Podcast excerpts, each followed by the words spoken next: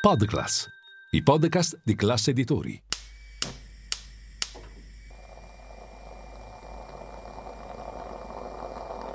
Buongiorno dal gruppo Classe Editori.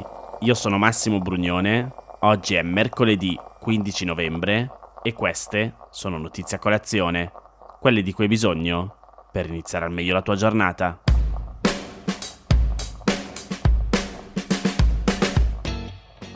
La nuova legge di bilancio prevede un taglio del cuneo fiscale per l'anno prossimo al 7% per i redditi fino a 25.000 euro e al 6% per i redditi fino a 35.000. Però c'è un paradosso. La modalità per fasce fa cessare ogni beneficio oltre la soglia di retribuzione lorda di 35.000 euro. E c'è di peggio. Superata questa soglia anche di un solo euro, la perdita è di circa 1100 euro. A spiegarlo è stata la presidente dell'ufficio parlamentare di bilancio, Lilia Cavallari, che ha parlato in Senato di fronte alla Commissione Bilancio Congiunte. Proviamo a entrare nei dettagli. Come ricorda il Corriere, il cuneo fiscale è la somma delle imposte, dirette, indirette, contributi previdenziali versati sia dal lavoratore che dal datore, ovvero la differenza tra lo stipendio lordo versato dal datore di lavoro e la busta paga netta ricevuta dal lavoratore. Quando si abbassa il cuneo fiscale con una tassazione minore del costo del lavoro, automaticamente aumenta lo stipendio netto del lavoratore. In sostanza si tratta di uno sconto sulle trattenute in busta paga che diventa di fatto un vero e proprio bonus per i lavoratori dipendenti. Come dicevamo prima, il governo ha confermato il taglio del cuneo fiscale del 6% per chi ha un reddito da lavoro dipendente fino a 35.000 euro e del 7% per chi ha un reddito inferiore ai 25.000 euro lordi. Il beneficio che Cavallari ha ricordato in audizione è di 75 euro annui per i redditi da lavoro dipendente tra gli 8.000 e i 15.000 euro e a partire dai 15.000 fino a 28.000 euro il vantaggio aumenta progressivamente con il reddito fino a un massimo di 260 euro, mentre oltre 50.000 il beneficio può azzerarsi per effetto del taglio delle detrazioni per oneri e spese non sanitarie. Dunque, che succede? Se il tetto dei 35.000 euro viene superato anche di pochissimo, per esempio per una voce occasionale come lo straordinario, si perde il taglio del 6%. A fronte anche di un piccolo aumento dello stipendio, ci si ritrova insomma con meno soldi in tasca di quanti se ne sarebbero avuti se fosse rimasto appena sotto i 35.000 euro. E così, di fatto, i circa 260 euro lordi di taglio del cuneo per i redditi più alti verrebbero del tutto cancellati. Per i redditi fino a 25.000 euro, invece, si ridurrebbe drasticamente dal 7 all'1%. Non molto bene, insomma.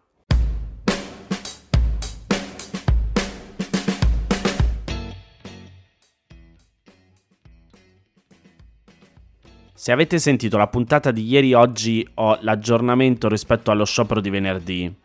Come spiega il post, il ministro dei trasporti Matteo Salvini ha firmato ieri sera la lettera di precettazione che limita a 4 ore, tra le 9 e le 13, lo sciopero indetto dal settore del trasporto pubblico. Era inizialmente previsto per 8 ore ed è al centro di uno scontro tra il governo e i sindacati CGL e WIL.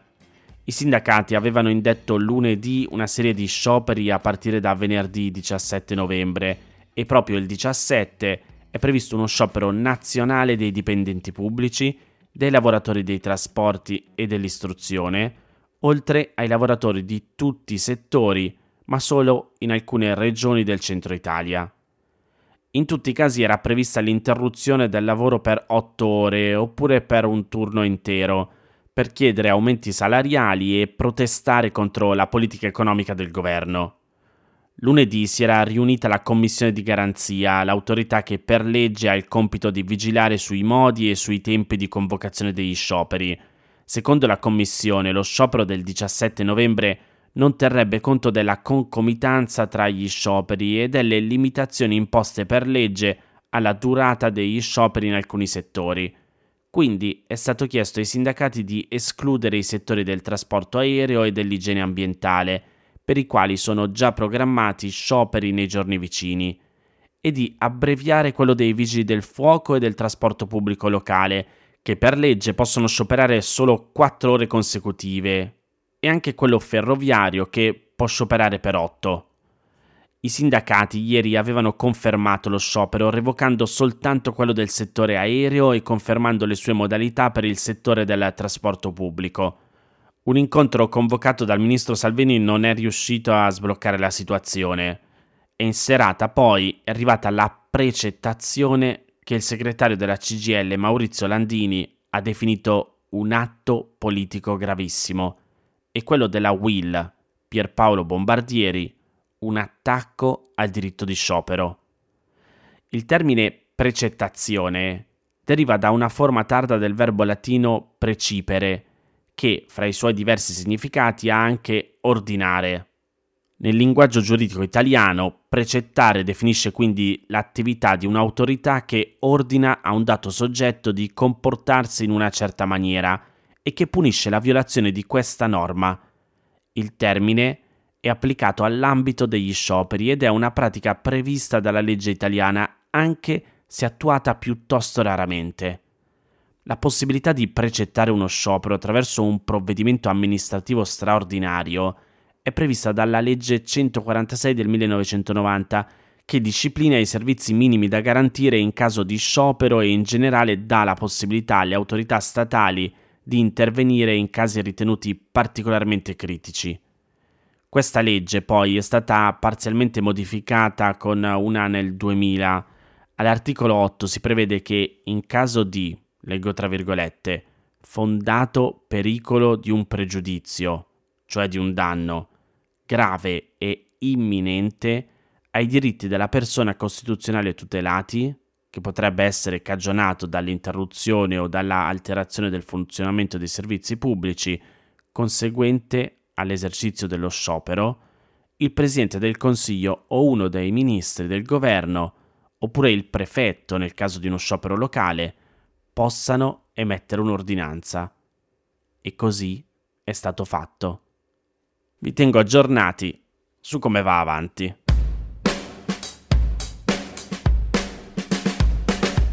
Settimana scorsa abbiamo parlato del numero di italiani che vivono all'estero e vi ho chiesto se avevate voglia di inviarmi le vostre storie a notizie a colazione chiocciolaclass.it raccontandomi cosa fate fuori dall'Italia, come mai ve ne siete andati e se avevate in mente di tornare. Voglio ringraziare tutti quelli che mi hanno scritto e leggervi alcune delle vostre storie. Chissà che non possa diventare una rubrica fissa di notizie a colazione questa.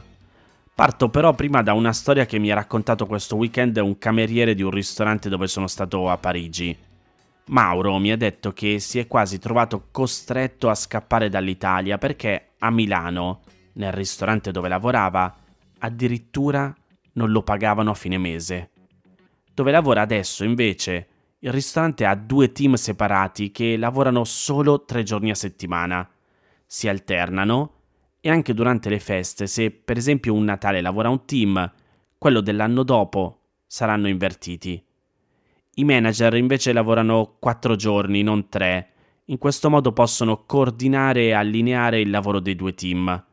E inutile dire che la paga a fine mese è assicurata e il tempo libero per se stessi anche. Andrea mi ha scritto tramite l'email che con la sua fidanzata oggi sua moglie, hanno lasciato l'Italia nel 2006. Abbiamo vissuto a Singapore, in Austria, Germania e Stati Uniti per motivi di lavoro, mi ha scritto.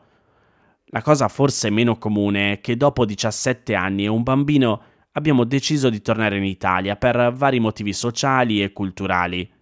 L'abbiamo però potuto fare solo perché siamo dei maledetti privilegiati. Non lavoro infatti in Italia e questa è la parte desolante, secondo me. Ma in Svizzera. Da quel che capisco, Andrea fa il frontaliere. Claudia mi ha scritto che vive in Inghilterra, ad Oxford, da tre anni. Sono una PhD student in medicina clinica all'ultimo anno e ho 29 anni. Sono partita sei anni fa. Sono stata in Svezia due anni per un master, che è la nostra specialistica in medicina molecolare. Poi sono stata a Boston per un annetto per fare ricerca. Ed ora qui. No, non credo proprio di voler tornare in Italia. Purtroppo, facendo ricerca, tornare in Italia vorrebbe dire accettare di essere svalutata, sottopagata e non usufruire di equipment adeguati. Purtroppo l'Italia punta sulla direzione sbagliata. Michela ha 30 anni ed è originaria di Capriolo, un piccolo paese nella provincia di Brescia. Da cinque anni risiede a Ginevra, in Svizzera, dove ha fondato e dirige una ONG chiamata Mercy Hands Europe. Il loro impegno è rivolto a popoli colpiti da guerre e conflitti, lavorando per sviluppare attività di sussistenza e aiutarli a migliorare la qualità della vita nei loro paesi. Attualmente, mi scrive, siamo attivi in Iraq, Siria, Etiopia, Palestina e abbiamo avuto progetti anche in Georgia e Ucraina. Nel 2013 ho iniziato a studiare economia aziendale spinta dai genitori, ma ben presto ho capito che non era la mia strada. Così ho rinunciato agli studi e mi sono iscritta all'Università di Bologna per studiare antropologia, religioni e civiltà orientali. Una scelta non convenzionale, ma che si è rivelata straordinaria. Durante questo percorso ho iniziato a fare volontariato per una ONG nel mio paese, aiutando le persone svantaggiate. Le attività che svolgevo nel volontariato mi hanno appagato profondamente, tanto che se avessi ricevuto un salario, non so se avrei mai lasciato il mio paese. Tuttavia la vita non può essere fatta solo di gioia e amore. Ho deciso di continuare i miei studi all'estero conseguendo un master in antropologia e sviluppo in Irlanda, continuando il mio impegno umanitario anche lì tramite stage. Dopo la laurea ho inviato il mio curriculum un po' in tutto il mondo, in Italia, Irlanda, Francia, Svizzera, America Latina, Africa e Asia. Una ONG irachena mi ha assunto per rappresentarli in Francia, al confine svizzero. Il lavoro ha avuto successo, cresceva di anno in anno e nel 2019 con il mio ex direttore che sta negli Stati Uniti abbiamo deciso di espanderci e registrare una nuova ONG in Svizzera per ampliare la missione che avevamo iniziato. Nel 2022 siamo diventati autosufficienti grazie ai nostri progetti e ora stiamo continuando a crescere e ad espanderci, passando da 3, 4, 5 fino a una decina di persone che collaborano nella mia ONG. Il mio lavoro attuale mi consente di mettere in pratica molti principi appresi durante gli studi di antropologia offrendomi una solida base per lanciare progetti umanitari in paesi con culture molto diverse dalla mia. Inoltre, mi permette di ampliare costantemente le mie conoscenze attraverso i contatti con nuovi popoli. Sebbene molte delle mie candidature non abbiano avuto successo, cercando all'estero con determinazione, perseveranza e sicuramente un po' di fortuna, ho trovato opportunità che in Italia non ho trovato sarei anche stata disposta a iniziare come stagista se avessi avuto la possibilità di crescere, ma purtroppo non è successo. Capisco che il mio lavoro e gli studi intrapresi non sono ancora molto sviluppati e conosciuti in Italia, ma questa mancanza di possibilità mi ha spinta a cercare altrove. Non escludo di tornare in Italia un giorno. Nel mio cuore c'è il desiderio di contribuire allo sviluppo del mio paese, ma il mio futuro dipenderà dalle opportunità e dalle sfide che la vita mi riserverà.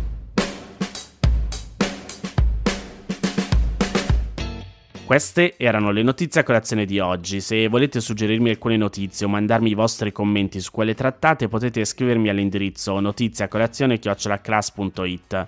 Se volete rimanere aggiornati ci sono il canale Telegram e Whatsapp di Notizia Colazione, li trovate nel sommario della puntata insieme al link per gli altri podcast del gruppo Class Editori. Io vi aspetto domani per iniziare insieme una nuova giornata. Un saluto da Massimo Brugnone.